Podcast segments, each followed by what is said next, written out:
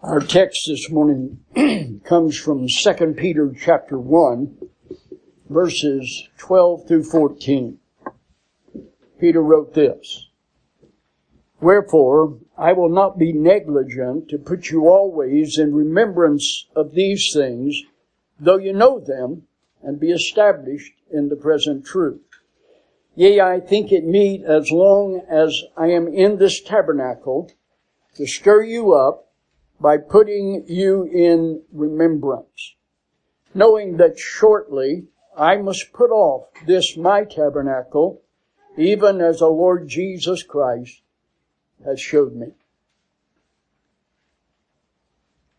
In verses 5 through 7 of this first chapter in Peter's second epistle, Peter identified for us a seven step process that the believer is to develop in his individual life that will bring us to maturity and to a greater ability to function in our daily lives as well as to carry out our design and his master plan for our own personal involvement in ministry. Now in verses 12, 13, and 14, Peter tells us that it's his intent to constantly remind us of these principles during his ministry and that becomes more urgent as he recognizes the time of his departure is approaching rapidly. Peter believed that it's vital that he instill these basic principles of living the Christian life into the mind and the hearts of those that are believers during his ministry. As a matter of fact, I, like Peter, am a firm believer in the old adage uh, that repetition brings retention. As a matter of fact, I used to carry in my pocket, my suit pocket, a note. And that note said, it was from one of members of my congregation at that particular time. And he said, if you quote Romans 8:28 one more time, I'm going to throw up. So I kept the note in my coat pocket. And as is my tendency from time to time to put my hand in my pocket, I would find that, that note and I would be reminded to tell them once again the great promise that God causes all things to work together for good. He never did throw up in my presence, but he did some growing up, I think, in the process. Repetition does bring retention. And it's the retention that we're looking for that changes our lives and strengthens us. I've, I've got a pocket full of napkins instead of that note with me uh, today, but uh, I passed it from suit to suit on Sunday morning, made sure that I got that in the pocket. Uh, he at first thought it was out of rebellion. And he might have been right. There's a bit of that in my genetic connection. But uh, he came to appreciate the reality of the fact over a period of time. So bear with me. And Peter and I are going to work together in this epistle to remind you of the provision that God has made so that we can live life to its fullest. And most important of all, it is at its fullest when we are living according to the design that He has, both for our individual well-being and for our contribution to the kingdom of God. Paul was also a great believer in repetition. Uh, even uh, in one passage in Philippians chapter 3 verse 1 saying, Finally, my brethren, rejoice in the Lord. to write the same things to you, to me indeed is not irksome, but it is a safeguard for you. And so we find the apostle Paul in a repetitious um, time uh, as well during his earthly ministry to establish the points, to understand the provision, and most of all to encourage the congregation to join in these principles that God has set forth for us to live life. And so Paul or Peter begins this 12th verse, wherefore I will not be negligent to put you always in remembrance of these things, though you know them, and that you might be established in the present truth.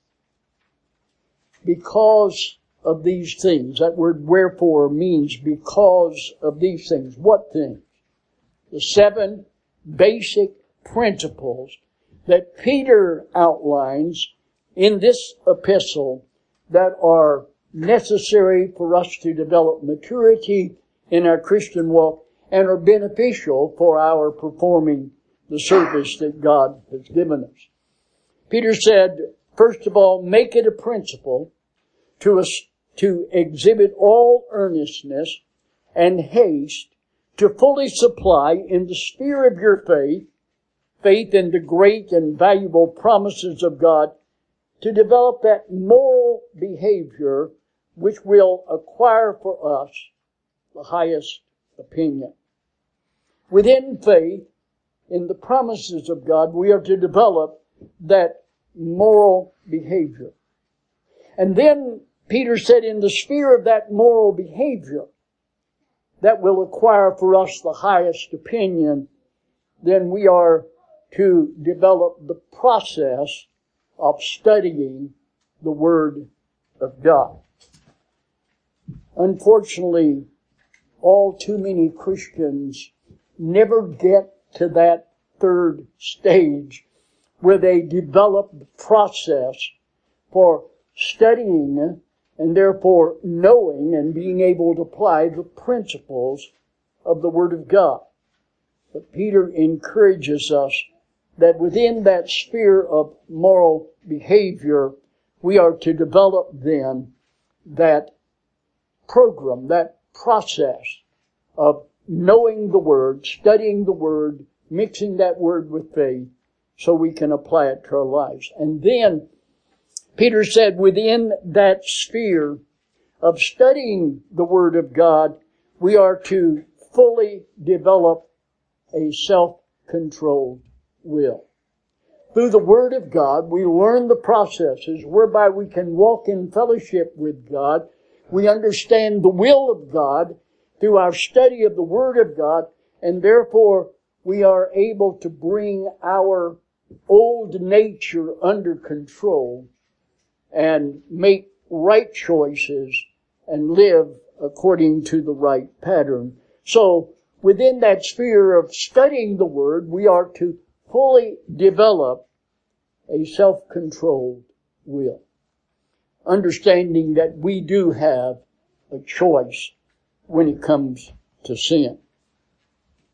Within that sphere, Peter said, of a self-controlled will, we are to fully develop a contentment regardless of our circumstances. We can certainly evaluate just where we are in the process as we see this move from one step to the other, and more constricting way of life and one that is designed by God for our greater happiness. Within the sphere of a self-controlled will, we are to develop a contentment regardless of the circumstances. And then Peter said, within that sphere of contentment, regardless of the circumstances, we are to fully develop a Godward attitude. That is, an attitude that does that which is pleasing to God. That will then lead us Peter says to the next stage, for within that sphere of understanding and uh, having a Godward attitude that does that which is pleasing to God, we are to fully develop a responsive love for others.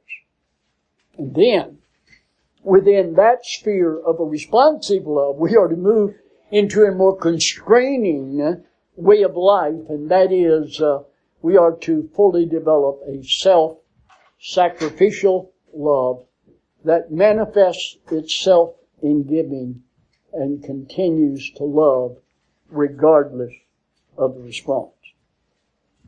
Those are the principles that Peter sets forth in his second epistle as he is about to depart and go to be with the Lord.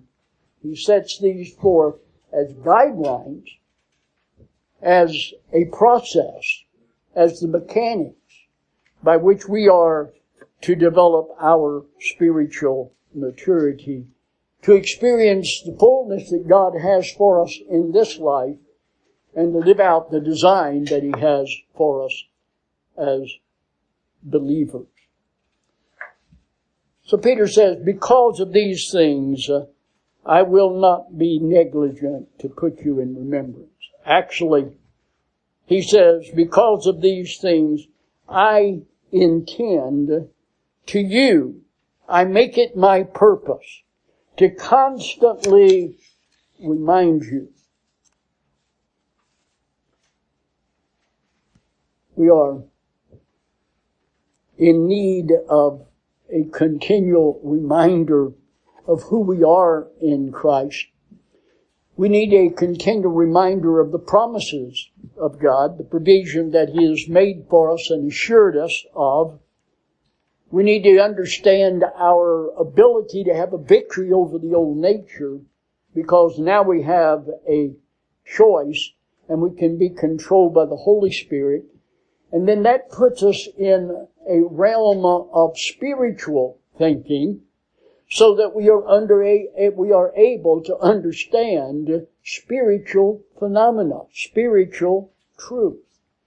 And then that follows, Peter says, by our being able to control our actions based upon our study of the Word of God so that we are able to develop that contentment and have that right, that Godward attitude that understands our purpose for living is to carry out His message, to glorify Him, to fulfill our role. So Peter said, because of these things, I make it my purpose to constantly remind you of those things, these things. And then he says, though you know them already.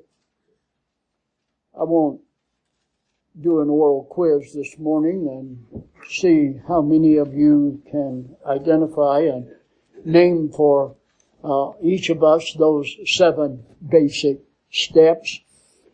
It's our objective for them to become a pattern of life for you. And uh, that's the purpose of the repetition on the part of Peter and certainly I'm follow that as I go through this epistle and uh, seek to get that message home.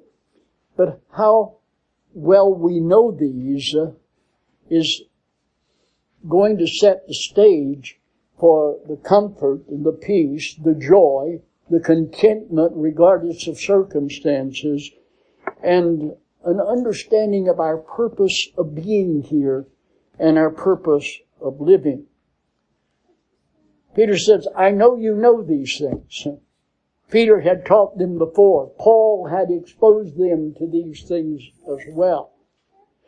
They were certainly part of the message that Jesus had imparted to the twelve. But he said, I make it my purpose to constantly remind you as a matter of principle because even though I know that you as a matter of principle have observed these things and have now been made to fully understand what these things are, nevertheless, it's my purpose to remind you of these things. He follows with an urgency of that by saying that these things are abiding in you in truth. And so verse 12 should read, because of these things I intend to make it a purpose to constantly remind you invariably concerning these things, though you as a matter of principle have observed and now know them fully. Having as a matter of principle been confirmed in the sphere of this specific truth, which as a matter of principle continually abides with you. Why? After Peter acknowledges they fully know these things and they are applying them, why is he so fixed on continuing to remind them of these things? Well, certainly we live in a world of influence about us. Our community, our companionship, our exposure to society as well is a constant challenge against these principles because the principles that we are looking at that Peter has identified, that Peter has taught before and now is affirming again and is pledging to continually to affirm till he's gone is because of the spiritual warfare in which we're involved. And if you miss one of those steps in the process of your living out the design that God has for us, then you throw the whole process into uh, a major distortion of that which God has provided for us. So Peter says, because of these things, I intend to make it my purpose to constantly remind you invariably concerning these things, though you as a matter of principle have observed and now know them fully, having as a matter of principle been confirmed in the sphere of this specific truth, which as a matter of principle continually abides with you. He that knows to do good and does it not, the scripture says, is sin. There is a need for us to be encouraged. That's why we're told in the scripture, forsake not the assembling of yourselves as the matter of some is, but do that more frequently as you see the day approaching. Kind of interesting to see that as far as most of Christianity is concerned, there is an awareness that that day is approaching. But there is less attendance. There is less study of the Word. There is less surrender to the Holy Spirit in this particular church age period than any previous church age period that we have experienced. We're truly living in that uh, Laodicean period of, of church history and the apathetic and indifference that we see going on today. We become tolerant is the term that we use, and the term that we need to use is negligent rather than tolerant. So Peter affirms there is a need for us to review these things continually and for each believer then to adopt these principles within their own life. In verse 13, he continues this thought. He said, Yea, I think it meet, as long as I am in this tabernacle, to stir you up by putting you in remembrance. Once again, the word de is actually the word that we get our English word but from. It's a conjunction of contrast. But the particular grammatical structure and the syntax here, it should be translated but indeed with an emphasis upon the urgency of indeed, I think it meet as long as I am in this tabernacle to put you in remembrance. He said, I, I think it. That word in the Greek means I keep on considering it. And then he uses that word meet. dikaion is the Greek word that's used, and it means in conformity with the plan. That it fits into the plan of God. Indeed, he said, I keep on considering it in conformity with the plan of God. As long as I am in this tabernacle, he's not speaking of a church building. Some congregations have identified their place of worship as a tabernacle, going back to the Old Testament concept while the children of Israel were in the wilderness, they had a tabernacle. A tabernacle is a temporary dwelling place. And uh, the word tent is often uh, derived from that word uh, in the Hebrew, and uh, it's simply identifying a temporary place of residence, dwelling place.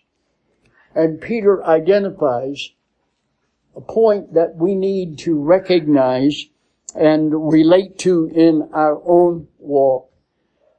I think it conforming to the plan of God, Peter says, so long as I continue to be in this specific tabernacle, in this specific temporary dwelling place. He wants the believer to understand uh, that aspect of theology that he accepts as a fact and emphasizes to them that our living here in this life, we live in a temporary building, in a temporary house. This is temporary. It wears out. I'm being reminded of that from day to day with a little more urgency than in the past. But it, it wears out. But it's not designed to be forever.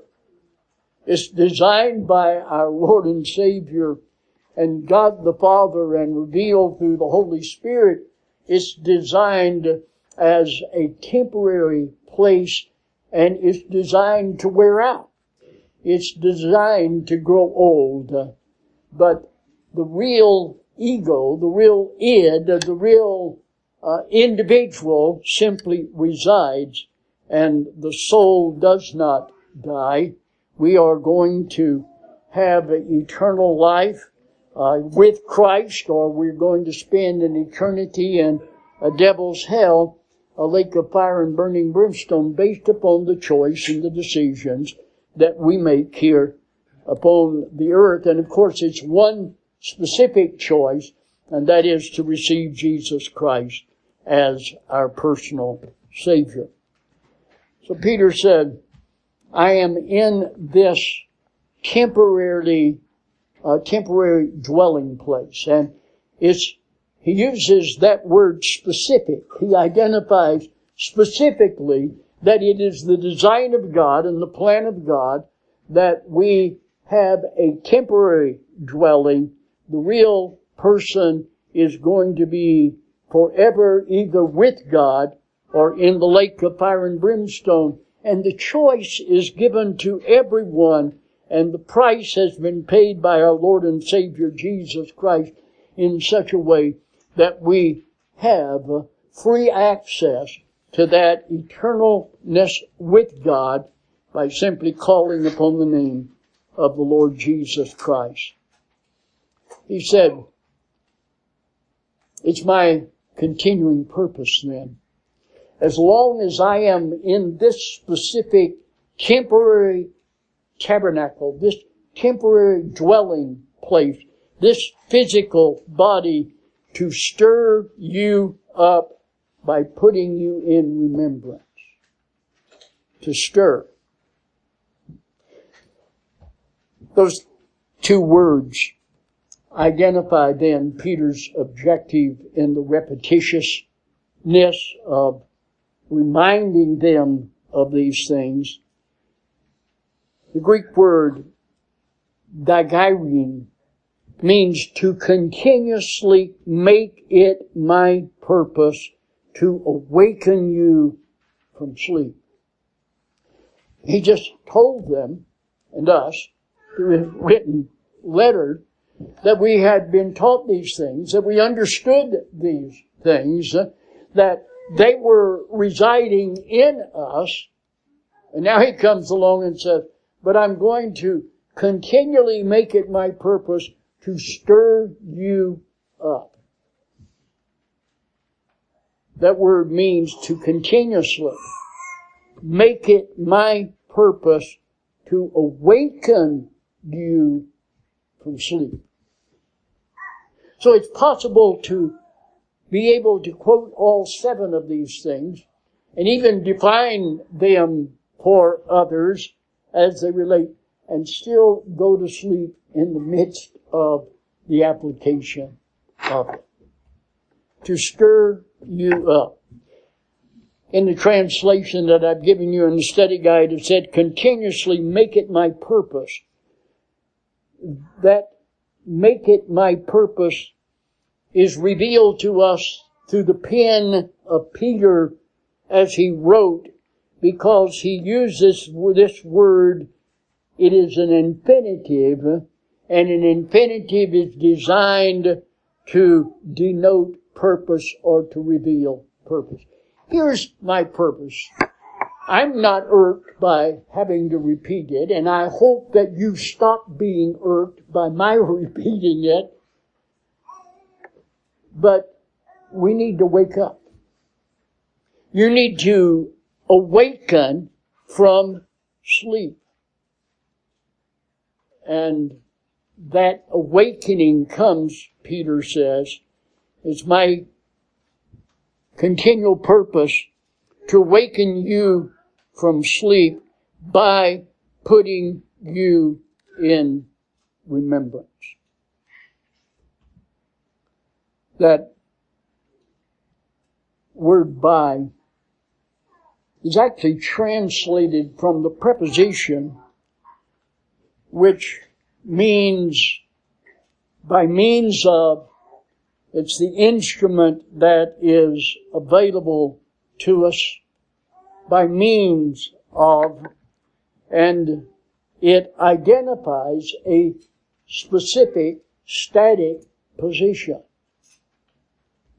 So Peter is not saying uh, that I need to wake you up every Sunday. I need to wake you up every, on every occasion.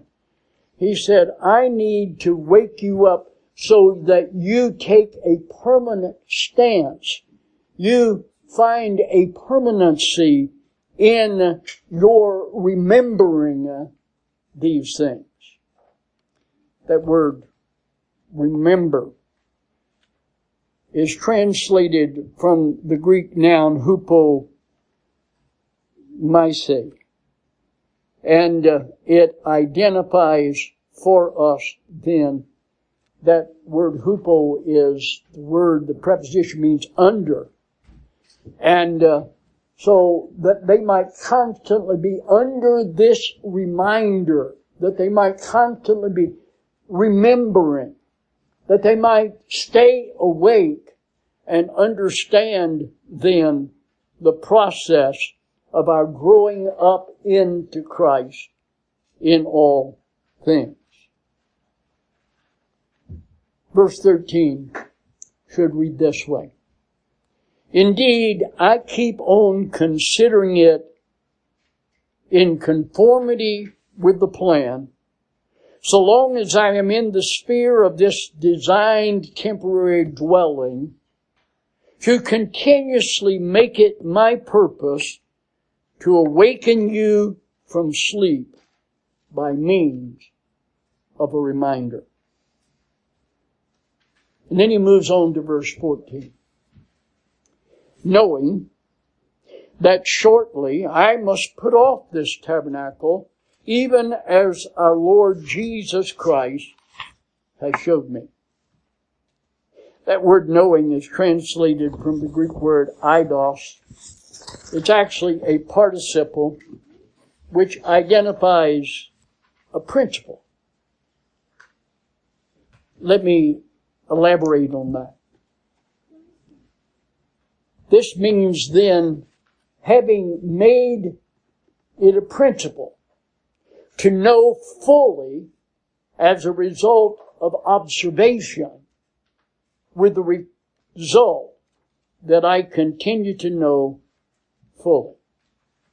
How do you get all that out of one word? Well, that's the marvel of the Koine Greek language and the design of God to have His Word written in such a manner that we can't exhaust it and we can know definitively what He is setting forth for us. Peter has an awareness. He has actually made it a principle to know fully as a result of observation. There are a handful of Greek words that are translated by the word know in your English Bible.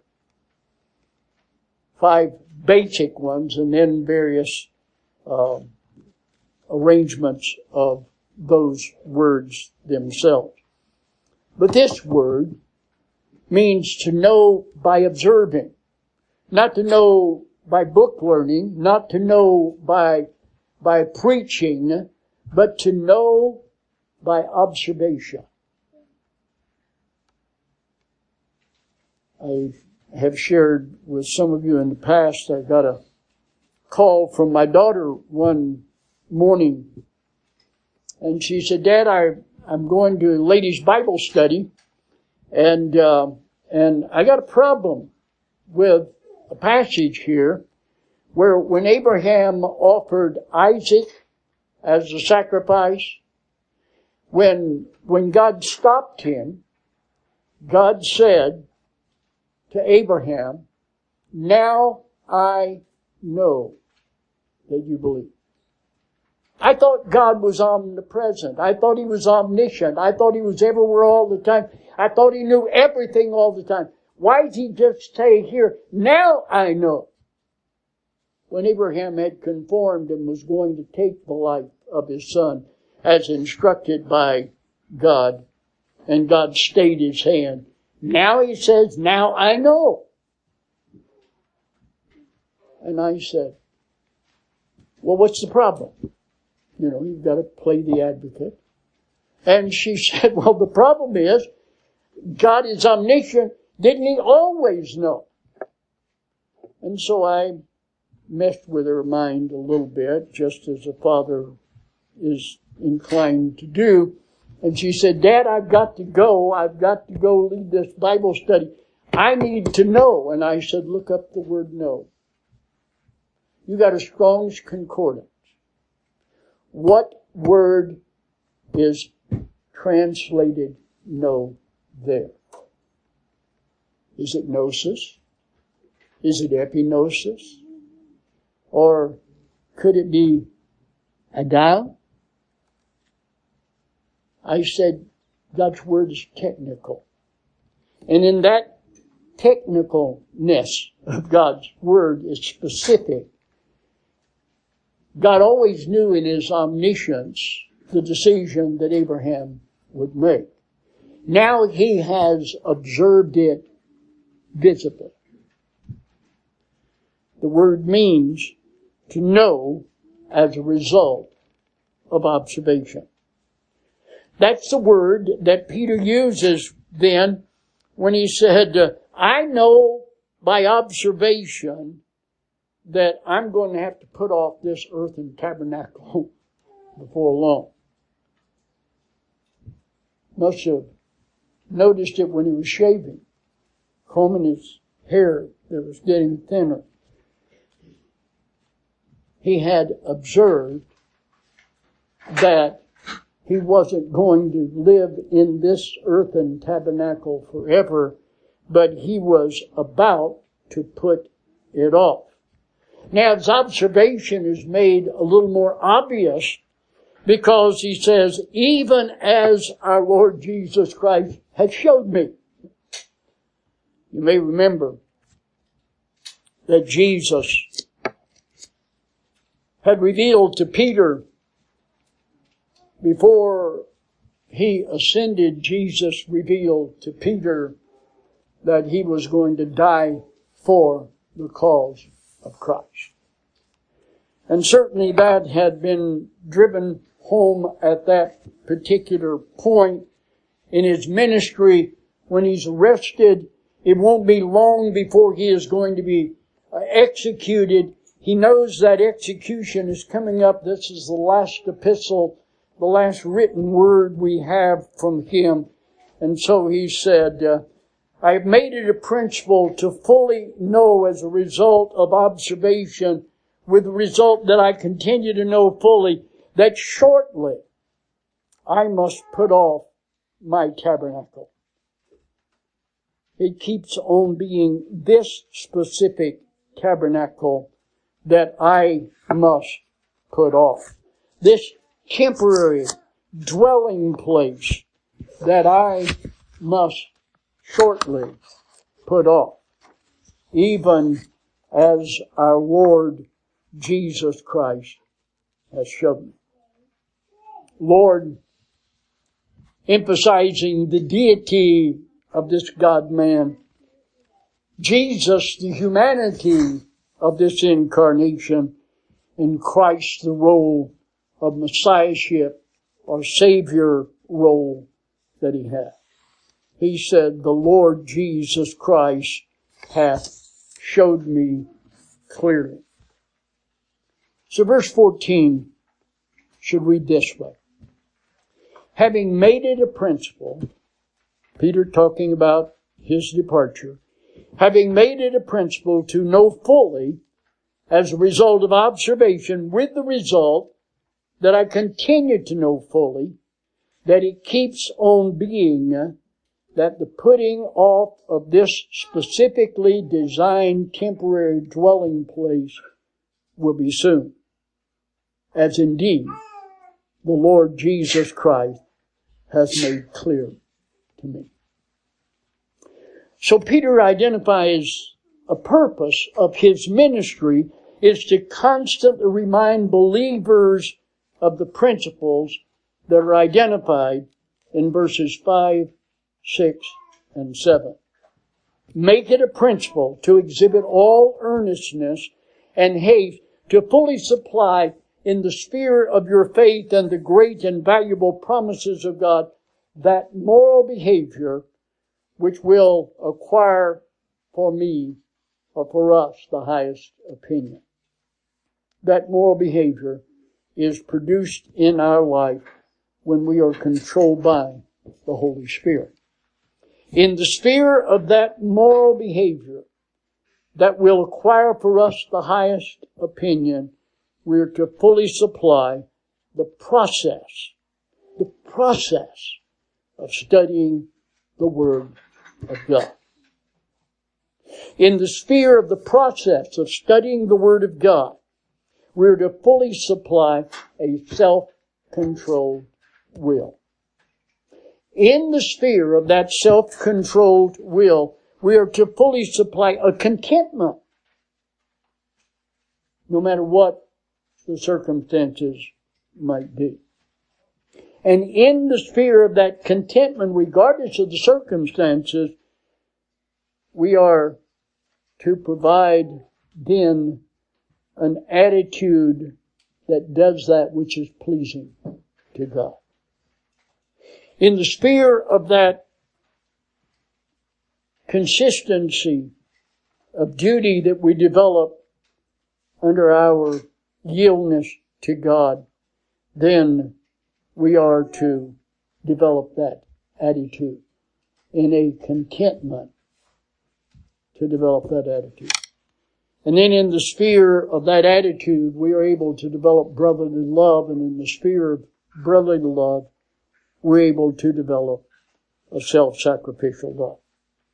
Now these reminders, Peter says, are to continue to be given, continue to be emphasized, even though we knew these things fully from personal observation. These truths had been confirmed to those to whom Peter is writing in the sphere of this truth which was constantly abiding in them. Peter considered it a purpose of his ministry. As long as he remained in the flesh, which he identified as being specifically designed as a temporary dwelling, to remind them of these things. These reminders were designed to awaken them from their sleep. So there's an urgency with Peter concerning this ministry because the Lord Jesus Christ had made it clear to him that he would soon be leaving that specifically designed temporary dwelling place. I received a telephone call from a pastor in Southern California when we had the Bible College and Seminary in Oxnard. He said, Pastor, could I set up an appointment with you? There's an urgent matter that I need to discuss with you. He identified himself as pastor of a church in Bell, California, and that he has, was a Filipino and that he had pastored churches in the Philippines, now was at Bell, but needed to talk with me with some urgency. And so we set up an appointment and he came. And he said, Pastor, I want to partner with Channel Islands Bible College and Seminary because I made a commitment to God to train 100 pastors before I die. And we need to be careful of making promises to God and setting it before I die when we don't have control of that always. But he said, and, and I'm running out of time. I only have 15 years left. And I said, 15 years left. Yeah. I said, have you had some, some kind of disease or some kind of medical situation that has given 15 years? I've never heard that long a time being projected uh, by a doctor. And he said, no, the Bible. The Bible says the span of a man's life is three score and ten. The score is 20. 70 years. So he said, I'm 55. So I have 15 years to get it done. And I said, well, we'll be glad to work with you and help you in that commitment to God. But uh, if you're going to take that literal, then I disappeared three years ago. I'm living on borrowed time. He said, but the Bible says, and I said, yeah, the Bible says the span of a man's life is three score ten. The Bible always also says, in the commandment to honor your father and mother, you can lengthen the days of your life. And that there are certain commands that, sh- that you ignore that shorten the days of your life. That's a general statement God has set up for us. That's the span of a man's life, but He's given us means by which we can extend it or shorten it. Well, he, when he found out I was 73, he said, have you got somebody to carry this on when you're gone? We've got to get this. Uh, you could be going today. Well, it's God's program and it's God's plan, and we'll let God work out the details. Somebody said the devil is in the details, but that's not true. It's God's one that's in the details. So he went and he's training. I don't know how many he's trained. I ought to check with him and see how much longer he's got to live. But uh, uh he resigned a, a, large church in Bell, California. Went to the Philippines without any salary. He thought he was going to have a salary when he got there, but it didn't develop. He stayed there and began to train preachers to preach the word and teach them the word so they could preach it. We don't know what our span of life is going to be. Uh, the number of each one of us is set with God, and God has that date. I've known a few people that have tried to inquire of God and get the date, but uh, we walk by faith, not by sight.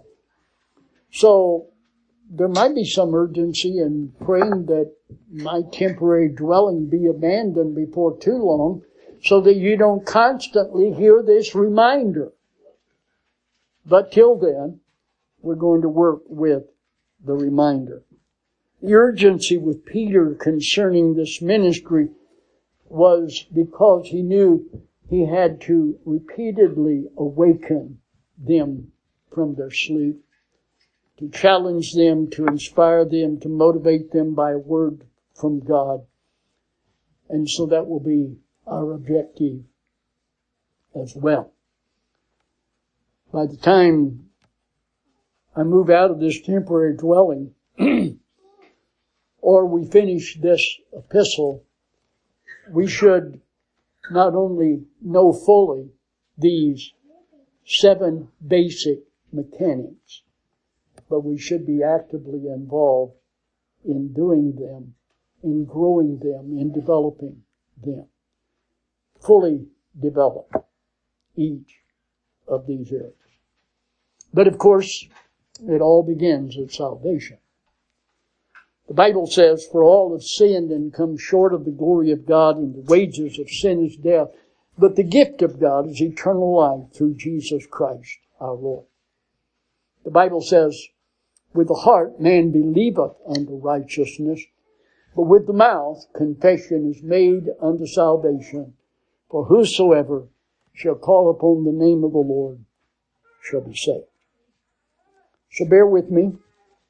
We'll continue to remind you and myself as well of God's plan and how we are to carry that out.